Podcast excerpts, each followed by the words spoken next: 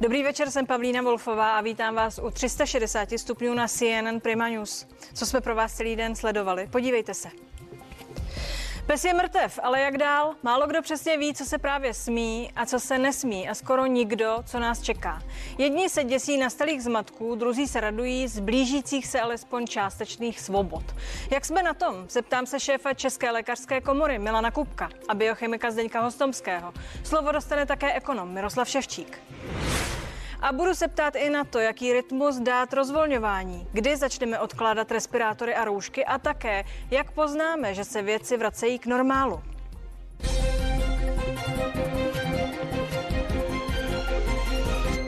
Dobrý večer, mými hosty jsou Milan Kubek, šéf České lékařské komory. Dobrý večer, pane doktore. Dobrý večer vám. Biochemik Zdeněk Hostomský. Dobrý večer. Dobrý večer. A je s námi i docent Miroslav Ševčík, ekonom. Dobrý večer, vítejte Dobrý večer. tu. Pane Kupku, eh, co prožíváme? Část dětí ve školách, můžeme jim koupit boty, amatéři v omezených počtech vyběhli na hřiště. Máte z toho obavy? Ne, tak eh, obavy z toho nemám, pokud se nedopustíme těch chyb, kterých už jsme se opakovaně bohužel dopustili. To znamená, pokud to rozvolňování nebude překotné. Eh, Je tady společenský koncenzus, že prioritou je návrat dětí do škol. Ostatně kvůli tomu i byli přednostně očkováni učitelé, takže děti se nám do škol začínají vracet. Mě eh, příjemně překvapilo to, že to testování nedoprovázely nějaké příšerné zmatky, že prostě je to samozřejmě nová situace, ale ty, ten zmatek nepřekvapil překročil očekávaný limit. Trošku mě mrzí, že se eh, ve školách nepoužívají ty mnohem citlivější PCR testy, které by se nemusely dělat tak často a navíc eh, nevyžadují takový ten přeci jenom nepříjemný eh, odběr, to šourání do nosu.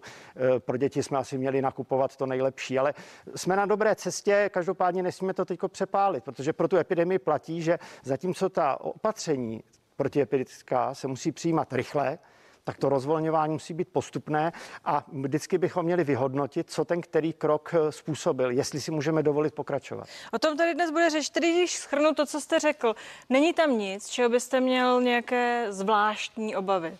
Protože nastaveno je to, jak to je nastaveno. Dva lidé venku se smějí stýkat, eh, sportovci se vrací za velmi přísných opatření, děti jsou testovány. To znamená, není tam podle vás nějaký uh, slabý bod?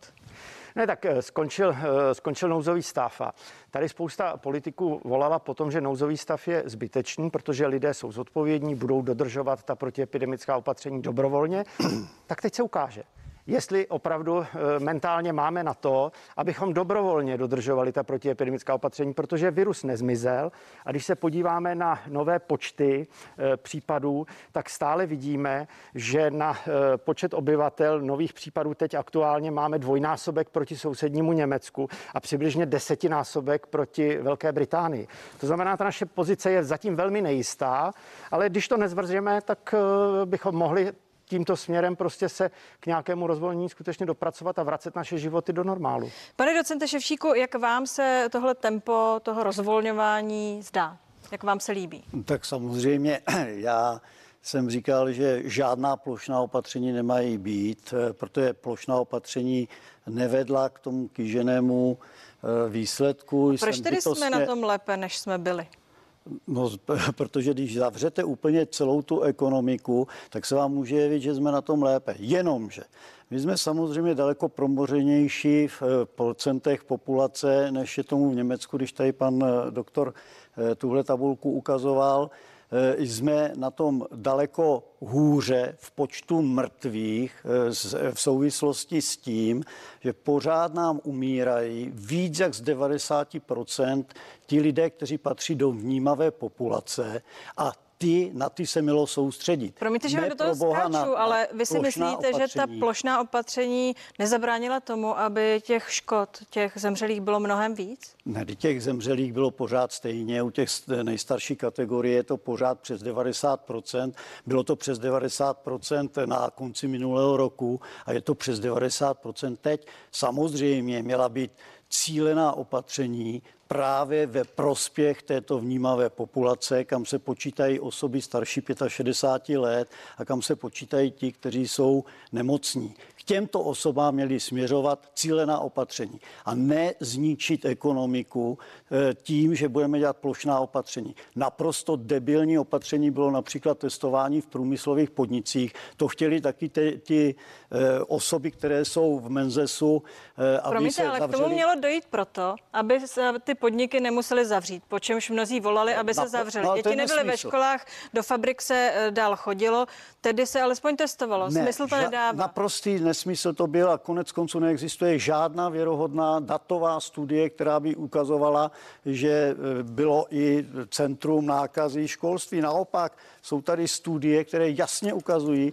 že to nebyli žáci ani studenti, kteří by byli centrem nákazy. Je to, je, je to neobluvitelné a já bych velmi rád chtěl vědět, kteří z těch lidí, z těch jakoby odborných skupin toto zaplatí. To stojí denně na hrubém domácím produktu 2 až 3 miliardy. To a denně to... víme, že to zaplatíme. My na druhou stranu eh, ten virus na nás někdo neposlal. To jsme ne, si nevymysleli. Ten tady Kdo to na nás neposlal?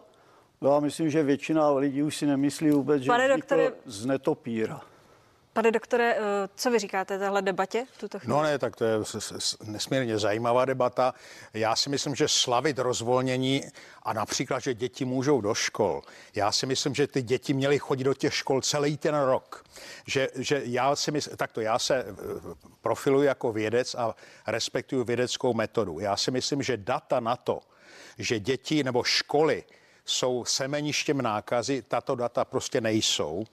A dokonce, eh, já nevím, úplně ty poslední data, včera se testovalo eh, antigenními testy a tak dále, můžete proti ním mít námitky. 35 tisíc žáků a zjistilo se, že tam je 15 žáků, kteří měli pozitivní nález. Jinými slovy půl promile. Testování? Věříte těm testům, které jim testujeme? Dobře, tak ta, proč teda testujeme, když ten výsledek nám nevyhovuje, tak řeknete, no dobře, tak vlastně ty testy nejsou tak přesné. Jinými slovy, já, si, já se obávám a vůbec, my jsme se viděli teďka poprvé, já teďka vidím, že není náhodou, že jste nás posadila vedle sebe. Nemáme ty roušky a tak dále. Dobře, můžeme to osvětlit, ale já si myslím, že pokud budeme někdy hodnotit tuto epidemii jako dlouhodobě směrem dozadu, jedna z největších podle mě přehmatů, co se stala, bylo zavření škol, protože e, ta data prostě tady nejsou. Dokonce se ukazuje, dokonce ve Spojených státech ten establishment ukazuje, že dítě, pokud je ve škole, tak je vlastně na tom lépe, protože Eh, ta pravděpodobnost nákaz je daleko menší, než když je vráceno do komunity kolem té školy. Děti se Čili... pozvolna vrátili, eh, pravděpodobně nebudete souhlasit s tím, co tady zaznělo, ale když se zeptám na všechna ta pravidla, která teď ano. platí, na to, eh, kam jsme se posunuli, v tuto chvíli už neplatí noční zákaz vycházení, ale stále existuje nařízení ne víc než dva. počátku. směšný. Ano, tak teďka, jako slavit, že teďka na místo 22 hodin můžeme vycházet jako 20 hodin. Jako to, to jsou skutečně absurdní, absurdní postuláty, které si myslím, že nejsou ani důstojný vlády, respektive těch, těch lidí, co to... Co to... Hlavně Pane ne doktore... těch expertů, protože to je totální hloupost. I ten návrat do té školy, kdy se rotuje, kdy ty děti budou mít zase, nejmenší děti budou mít změny v režimech. Oni budou chodit do školy, v pondělí se jim rýpali v nose, ve čtvrtek se jim budou rýpat v nose. A teď si představte, já mám kolem sebe řadu doktorů, eh, kteří jsou 40 let plicními lékaři a říkají, že to je obrovské nebezpečí pro malé děti, že se jim budou rýpat v nose a oni pak 6 hodin sedí ve škole v Já tady mám po pravé ruce, pana doktora, pane doktore, reagujte, prosím.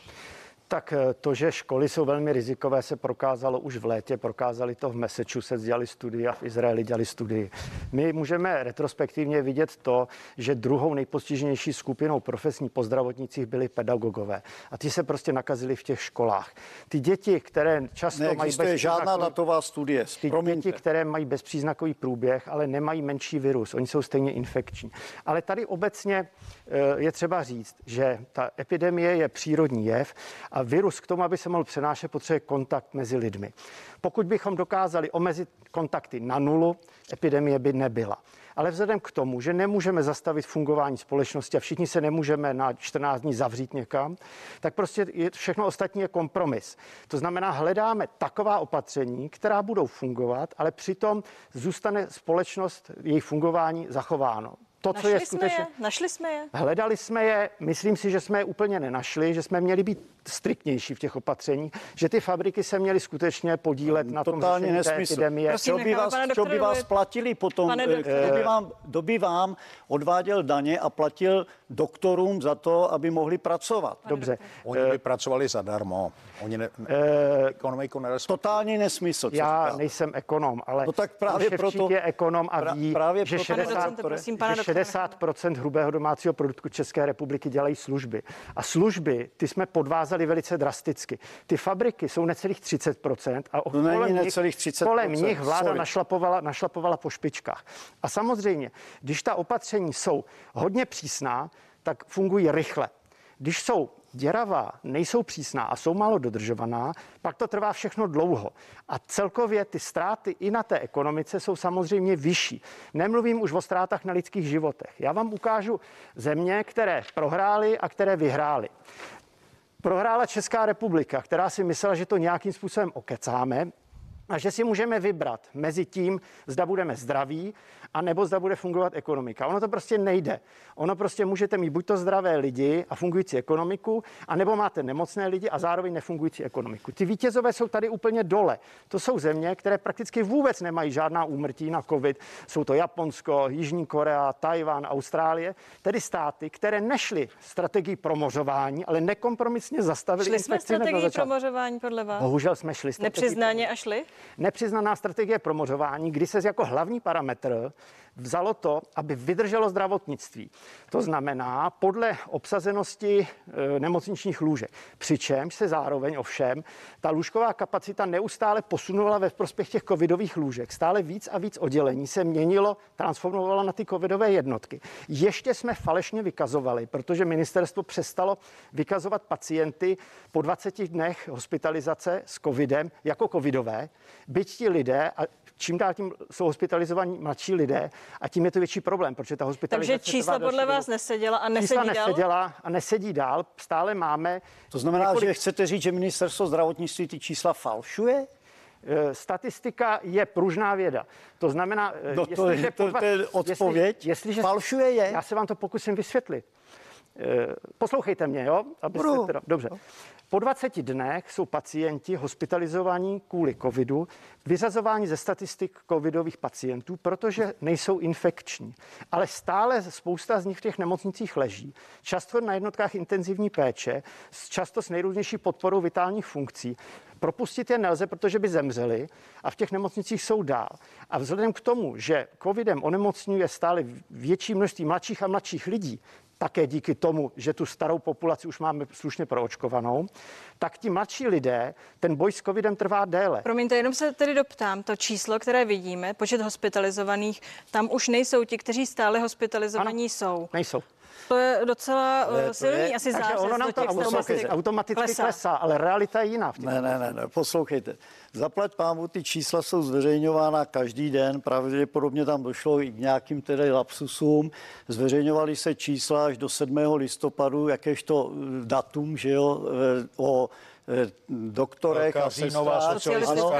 Ano, doktorech a sestrách, to se přestalo pak zveřejňovat, protože se mohli líp nahánět strach eh, těm lidem.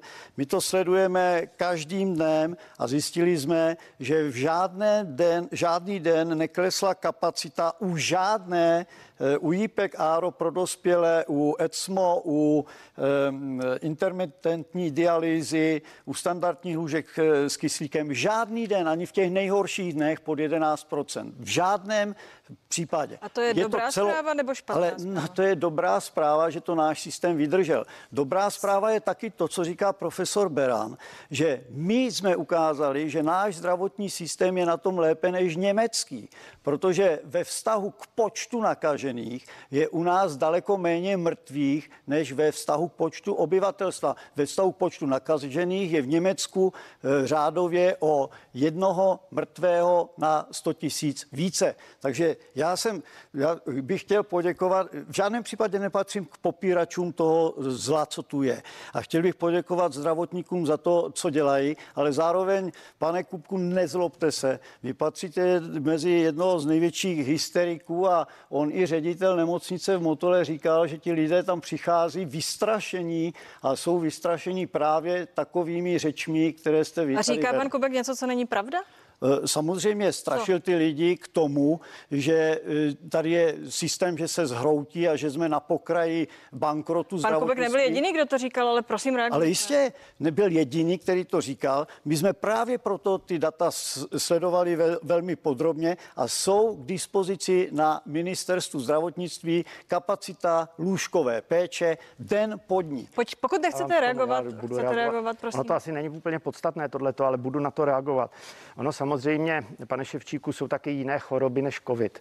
My musíme mít neustále nějakou volnou kapacitu pro to, že někdo dostane infarkt, dostane mozkovou mrtvici, eh, praskne mu mimoděložní těhotenství, slepé střevo a podobně. To zdravotnictví nikdy nemůže jít úplně na to. A kdybyste se díval pořádně na ta data, tak byste si všiml, že jsou tam takové různé skoky. A to jsou skoky, kdy docházelo k reprofilizaci e, různých lůžek a kdy vznikaly takzvaná nouzová lůžka, je, nouzové jednotky intenzivní péče, které samozřejmě za normálních podmínek vůbec nesplňují nesplňují ten standard. A to je právě projev té strategie promořování, protože eh, vláda volila taktiku, že méně poškodí ekonomiku, nechá fungovat ty fabriky, živnostníky a tak zlikviduje, ale nechá fungovat ty fabriky za cenu, že to zdravotnictví nějakým způsobem zvládne. My to nějakým způsobem zvládáme, ale půl roku.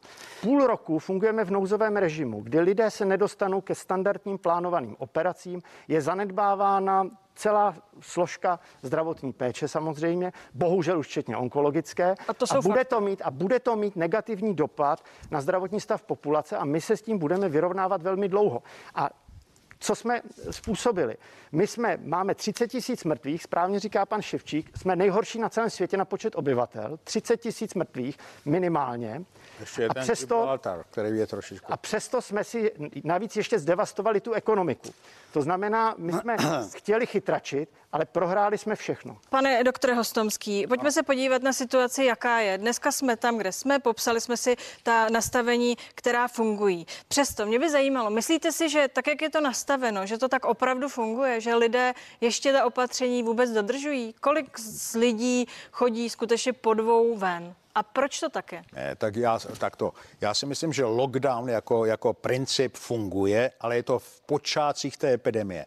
Jsou krásné případy ostrovní státy, typicky Nový Zéland, Tajvan, kdy ta epidemie začíná a když to teďka zarazíte eh, všechny lety, protože... Tak k němu jsme neměli zjevně ano, dost odvahy. Nejsme ostrov, tedy? čili jinými i ty lišky to můžou přenášet třeba přes, eh, přes ten šumavský les, ale eh, dělat lockdown, když je rozjetá epidemie, komunální se tomu říká, mně připadá jako takový, jako dobře, tak udělejme symbolicky něco, ale de facto to nemá smysl. Tak o lockdownu dnes uh, nikdo nemluví, situace se zlepšuje. Ptám se o opatření, která platí a která ano. ještě budou dlouhé týdny, ne měsíce platit, protože uh, je řečeno, že ta vítězství, kter- ke kterému spějeme, je zatím velmi křehké a nejisté. Nemyslíte si to taky?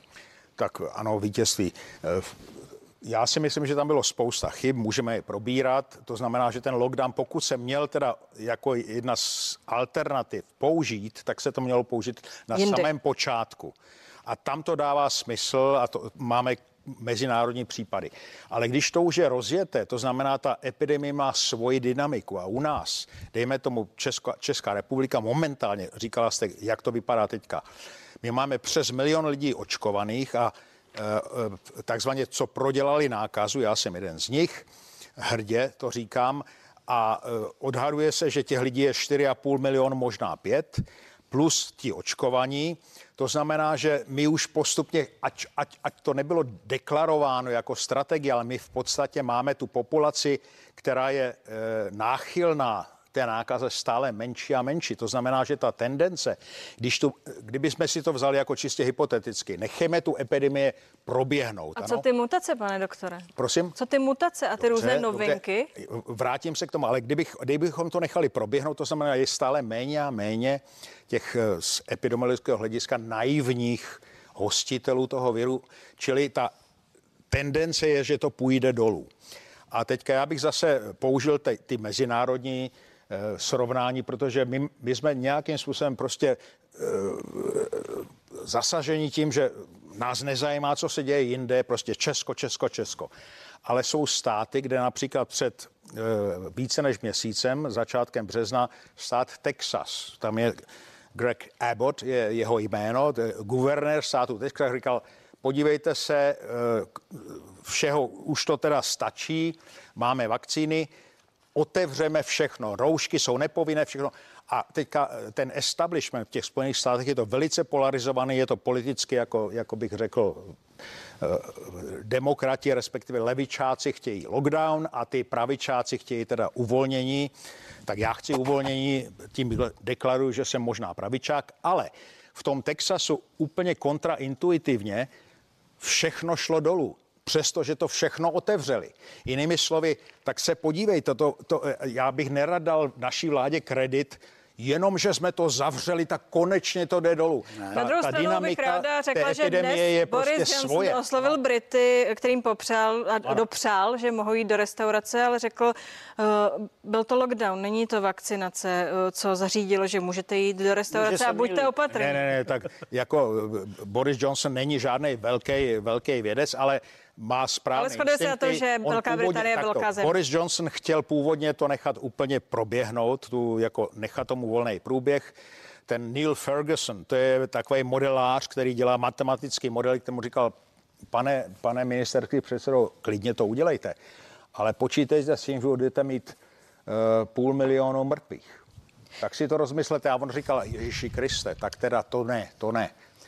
Tady je, tady je velice, velice, možná se k tomu dostaneme, důležitý, eh, důležitý příspěvek těch modelářů matematicky máme Jana Kulvajta v našem případě, je to tak? Na které, kterým vláda z nějakých důvodů naslouchá.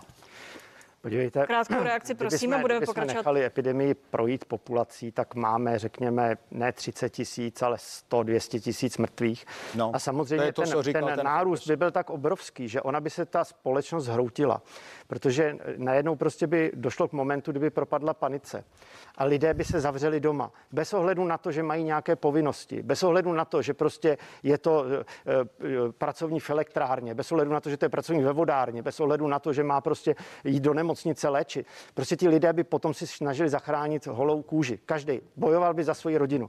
Došlo by k rozvratu celé společnosti. Tenhle ten virus totiž má přesně takové parametry, které jsou asi nejzrádnější. On není tak smrtelný, jako třeba ebola, ale je dostatečně smrtelný na to a dostatečně dobře jaksi přenositelný, rychle se přenáší, že dokáže tu společnost úplně zdevastovat. Je to úplně jiný level než chřipka. Z začátku se dělala taková ta chyba, že se říkala, je to taková horší chřipka. Chřipka tenhle ten potenciál vůbec nemá. Covid ten potenciál má. Takže prostě nechat projít covid populací by znamenalo totální katastrofu a navíc když máte toho viru hodně, tak vy jste to správně zmiňoval, je zde to riziko těch mutací. A ta nová mutace, samozřejmě těch mutací vzniká spoustu, ale ty mutace, které tomu viru přináší nějakou výhodu, ty se rozmnoží potom. V té, eh, a eh, to jednou z těch výhod je to, že je třeba víc nakažlivý. Druhou z výhod může být, že prostě není tak citlivý na protilátky získané prodělanou nemocí nebo očkováním a tak dále. A my bychom se do nekonečna točili v tom kruhu. Za další je zde nebezpečí to, i kdybychom si nakrásně cynicky řekli, že většina těch mrtvých budou lidé staří, já jako lékař samozřejmě s tím naprosto nemohu souhlasit, odepsat prostě eh, starší lidi jenom prostě proto, že už jsou takzvaně nepotřební a udělat nějakou kvazi důchodovou reformu. Ale i kdybychom k tomuhle tomu přistoupili, tak stejně budeme mít tisíce invalidizovaných mladých lidí, které prostě ten virus také těžce poškodí. A my s těmi postcovidovými syndromy u těch mladších lidí, kteří přežijí tu infekci, ale přežijí s často těžkými následky, se budeme také potýkat velmi dlouho. Takže cesta vedla skutečně přes ten lockdown, ano, měl být na začátku, také byl. My jsme na začátku měli velmi dobře našlápnuto a zkazili jsme to během prázdnin a tím, že jsme v září bez ničeho prostě se vrátili z dovolených, celý rozjuchaný a bez ničeho jsme pustili děti do školy. A, pak a to je začátek, to je začátek našeho konce. se podařilo nějakým způsobem to zbrzdit a teď jsme v situaci, o níž tady mluvíme, teď jsme si schrnuli, proč v ní jsme. Jsme v ní a díváme se k lepšímu příštímu, promiňte, budeme pokračovat, protože eh, já se budu dál ptát, co bude potom. Zůstaňte s námi.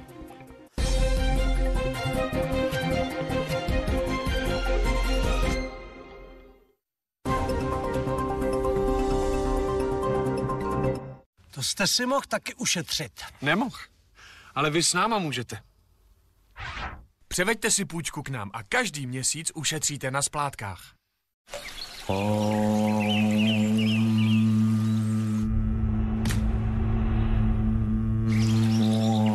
Vychutnejte si každý moment s intenzivní chutí čokolády Figaro, která je tu s vámi již od roku 1958. Mňam. Figaro, ten správný okamžik je teď. Stojíme na rozcestí, na křižovatce mezi dvěma podobami budoucnosti.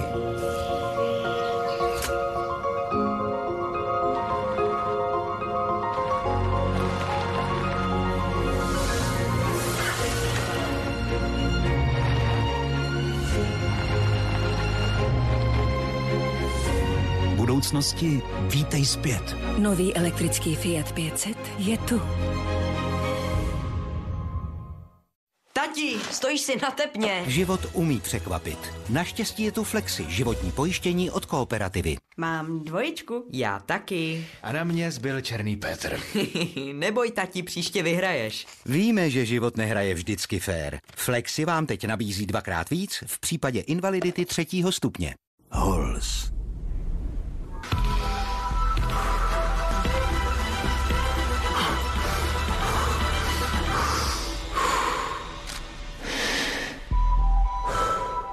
Nakopni se z Hols. Zúčastněte se povinného sčítání 2021. Prodloužili jsme online sčítání až do 11. května, abychom se všichni opravdu bezpečně sečetli. Pomozte se sečíst i těm, kteří to sami nezvládnou. Pokud se nesečtete online, doručíme vám listinný sčítací formulář. Lze ho odevzdat od 17. dubna do 11. května. Stačí ho vhodit v odpovědní obálce do poštovní schránky. Navštivte web sčítání.cz a bude-li třeba, klidně nás kontaktujte. Bezpečně, online, raz, dva. Mně stačí jen kapka. Zhodnocuji. Tři, dva, jedna. I vám stačí málo pro sladší život. Jednoduše investujte s ČSOB a zhodnocujte své úspory. ČSOB. Jednoduše pro vás. Vychutnejte si tradiční kvalitu od našich českých sládků. S jemnou hořkostí, správným řízem a dokonale osvěžující chutí. Staročech, exkluzivně v Penny. Hmm.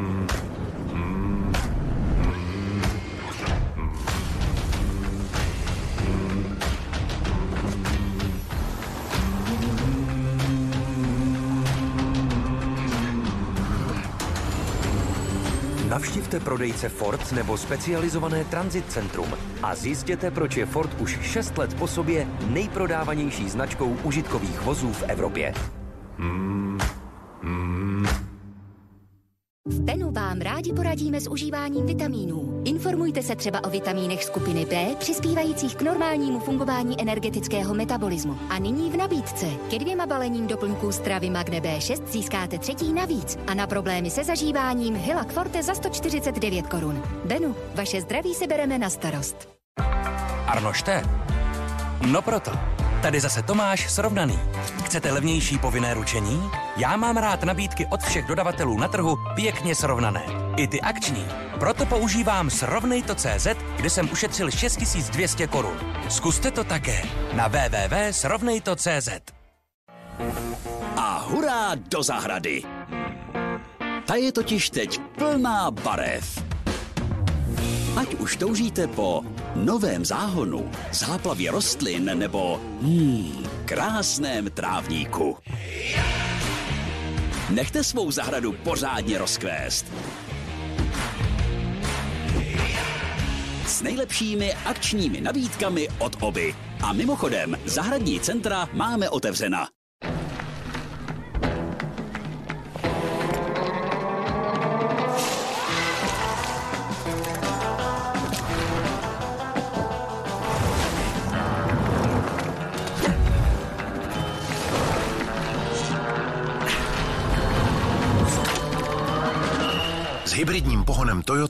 Bez nutnosti externího nabíjení bude mít vaše auto vždy dostatek energie. Toyota RAV4 Hybrid.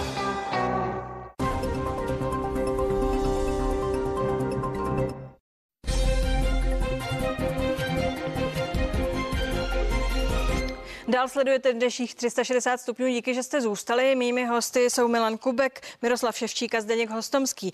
Pane Kubku, jak by měl teď ten rozvolňovací rytmus probíhat? Tak já už jsem to zmiňoval. Rozvolňovat se musí pomalu s rozmyslem a vždycky počkat eh, ideálně 14 dní, ale třeba řekněme aspoň 10 dní na to, co který ten krok znamená. Ale my hlavně bychom neměli dopustit, aby teď, jak se budou blížit volby, aby se ta problematika epidemická spolitizovala. A bohužel... Myslíte, že už není spolitizovaná? Je, právě to je katastrofa, že jsme ji dokázali spolitizovat. My jsme dokázali spolitizovat i to, jestli nosíme roušky nebo ne. Tady, I tady to zaznělo. Podívejte se, rouška je prostě ochrana dýchacích cest, aby jsme nepřenášeli infekci. A e, my jsme z toho udělali pravolevý konflikt. Kdo nosí roušku, je levičák. Kdo nenosí roušku, tak není bezohledný sobec, ale bojuje za svobodu, bojuje proti vládě. Dobrá, tak jste řekl a opatrně. Prostě tohle nesmíme. Opatrně ano. a bez politiky. Opatrně a bez politiky. To bude téměř na základě, na základě doporuči, doporučení odborníků, protože... E, Který? Tak já si myslím, že pokud teďko radí skupina Mezes vládě a ministerstvu zdravotnictví, takže jsou to dobří odborníci, ty jejich názory, které se vyvíjejí celou dobu té epidemie, byly vesměs vždycky správné. Ono nikdy nemá nikdo stoprocentní pravdu ve všem, ale prostě na rozdíl od spousty jiných lidí, jejichž autoritativní rady skutečně přeneseném slova smyslu zabíjeli. Takové ty žvásty o tom, jak epidemie skončila, jak prostě, co jsme všechno vyřešili, jak jsme nejlepší na světě, jak virus do podzimu vymizí a podobně. Ty se ukázali, že neplatí. Promiňte, že to zkracuju. Takže říkáte poslouchat mezes, protože si poslouchat je vybrali mezes, a jednat je podle toho. A vybrali si je správně a jednat podle toho. Pane doktore Hostomský, jak by to mělo být dál? Kritériem jsou stále počty nově nakažených lidí a počty lidí v nemocnicích. Má to tak fungovat? Má se podle toho rozvolňovat? Má tam být těch 10 až 14 dnů odstup? No, pro mě skutečně kritériem, který je i lidsky jako pochopitelné, je počet umřevších lidí. To znamená, pokud máte těžkou průběh nemoci, ale nakonec se s ní dostanete. Jinými slovy, já jsem to někdy říkal, já radši budu prostě v chodbě nemocnice, nedostane se na mě to lůžko, ale přežiju, než budu mít perfektní jibku, péči, ale umřu. Takže to číslo pro vás je Jinými klíčové slovy, pro mě úmrtí. počet zemřevších je důležitý a já si myslím, že vláda to má vlastně dobře nastaveno, že očkování je jedna z těch cest ven a že to, že to zaměřila na nejdříve 80, 70, teďka 65 plus. To je výborná strategie. A vy víte, jak to bude dál, protože říkáte, že to má vláda dobře nastaveno a všichni se Vláda ptají, jak dobře- budeme rozvolňovat, jak to bude pokračovat, No, a ale my to nevíme, za- vy to víte? No, já, já, já vím, kde byly evidentní chyby a to bylo prostě to zavření školy. Já se k tomu vracím. Pojďme vpřed, pojďme se dívat dopředu, jaké chyby ne, další tak, se tak nemají stát. školy a pro mě já to, to je vlastně polovičaté opatření, do, dokonce doslovně, protože vláda řekla, dobře, otevřeme školy, ale jenom pro polovinu těch žáků. Pro boha, proč to tak děláte? Teďka já jsem Možná se... proto, že tom- se to zdá eh, nebezpečné No, zdá kdy se, ale máme jaké stále máte na to 4 vědecké- tisíce vědecká nových data? případů denně. Školy to jsou, data. nejsou semeništěm nákazy. Přesto, co, co spousta lidí říká, data jsou, že školy nejsou. Tedy otevřel ale byste školy, ale vláda se nechystá otevřít. Hlavně nedělat škodu. A tady, když zavřete děti, že nemůžou jít do školy, tak děláte jednoznačně škodu. Ano, to by lékaři neměli dopustit. A pan doktor tady určitě možná s tím A jak tedy dál? To jsou školy, ale jak tedy dál? No tak, tak pokud otevřete školy, já jsem, eh, pan doktor Rastislav Maďar, ano, ten je součástí toho MEZES, toho, toho, té skupiny, pa- patří k těm radikálům. Já jsem si měl střed taky na vaše, jednom z vašich programů a já jsem ho to považuji za svůj společenský úspěch. Já jsem ho dotáhl k tomu, že proč bych já měl nosit roušku, když jsem prošel infekci, mám negativní test a tak dále. A on říkal, no, má to ale vlastně symbolickou roli. A já jsem říkal, dobře, ale my mluvíme o vědě a nejsem ochotný být panákem pro symbolickou podporu vlády pro něco, co nemá eh, jako lékařský důvod. Ano. Není dobré nebo důležité, aby tedy odborníci, lidi, kteří ano. věří ve vědu, šli příkladem? Jako, ano, šli příkladem, dobře, ale já, můj, můj, můj příklad je, já jsem já věřím ve vědecké důkazy. Jako máte Tedy vakcíny. sundat roušky, říkáte. Ne, já, ne. Vakcíny, vakcíny jsou fantastické, ty fungují, protože byla studie, kde byla polovina lidí, které vakcínu nedostali, polovina dostala. Bylo to dvojitě zaslepeno, nikdo nevěděl, co to je. A pak se to odslepilo a je to jasné, vakcíny fungují. Ale jestli růž, roušky fungují, nikdo si netroufal tento experiment udělat. Ano, to je můj hlavní problém. To znamená zavření škol. Proč jsme třeba e, polovinu krajů řekli, můžete otevřít školy, druhá polovina krajů mějte je zavřený dva měsíce a srovnejme data. Nikdo si toho netroufal. Každý říká, no školy jsou semeništěm nákazy, ale není to tak. Naopak jsou tady studie, které jasně dokazují, že školy s semeništěm nákazy nejsou. Okamžitě otevřít všechny školy, zrušit Menzes skupinu, Mezes, vymě, Mezes skupinu. Ne, ne. Skupinu bych nechal, ale školy bych otevřel zítra, hned. Všechny. Jednoznačně a samozřejmě Eh, neomezovat pohyb dětí eh, v, při jejich sportovních aktivitách. To je jeden z největších zločinů, který se tady udál, kdy děti mohly na velkých prostranstvích venku sportovat, posilovat svou vlastní imunitu a místo toho jsou zavření. Už se vrátili pondělí se vrátili, ne, ne, ne, amatérští sportovci mohou... Pan Arenberger řekl, ne, pouze dva lidi venku, to je úplně absurdní. Amatérský sport se uvolnil, po dvojicích, šest dvojic na hřiště. Šest dvojic si... na, na hřišti, tak. ale to je úplný totální nesmysl, když stojí, sedí 20 dětí ve škole. Co to je za pitomost? Můžu to je úplná, prosím, prosím úplná hloupost. Krátkou reakci. Ne, tak rozumíte, život je kompromis.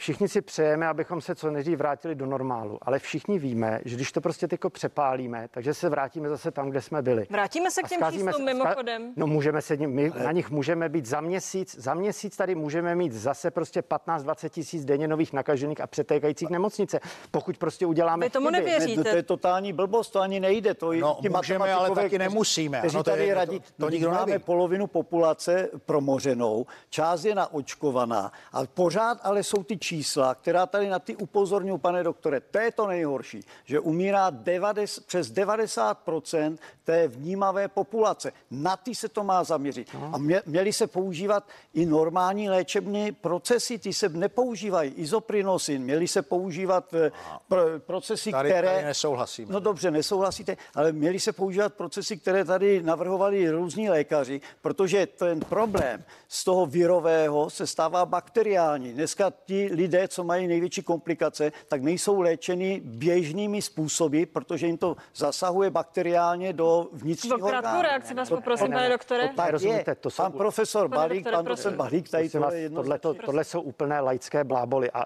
pane Ševčíku, pane Ševčíku, já nejsem ekonom. Já se s váma nebudu přijít o Friedmanových teoriích, ale prosím vás, nefušujte do medicíny. Teď jste, ne, ne, ne. jste směšný. Tak profesor Beran je jste, směšný? Ne, vy jste směšný. Ale to jsou protože vy jste směšný.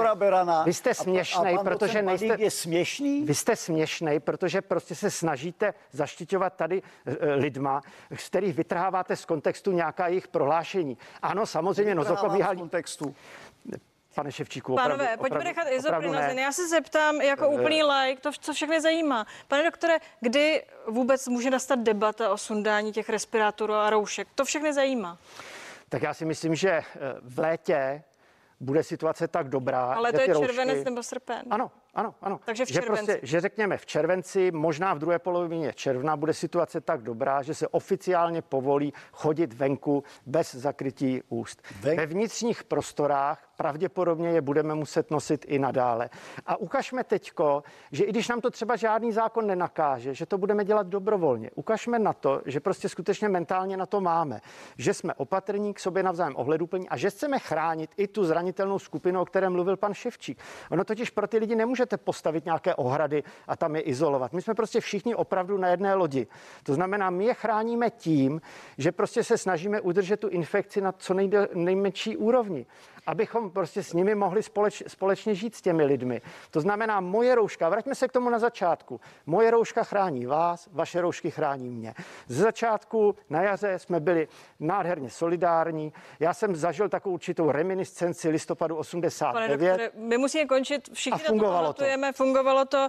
Tak Fakt ukažme, je, že to bude že jsme jinde, jsme dál. Pánové, doufám, že v této diskusi budeme i nadále pokračovat, ale dneska musíme končit. Díky, že jste tu byli. Přeji hezký večer. Příjemný večer. No a to je z dnešních 360 stupňů vše. Nenechte si ujít zprávy v 21 hodin. Hostem bude novinář, komentátor Petr Holub. Téma je jasné. Ministerská rošáda. Stane se Lubomír Zaorálek ministrem zahraničí? Zeptáme se. Mějte se hezky.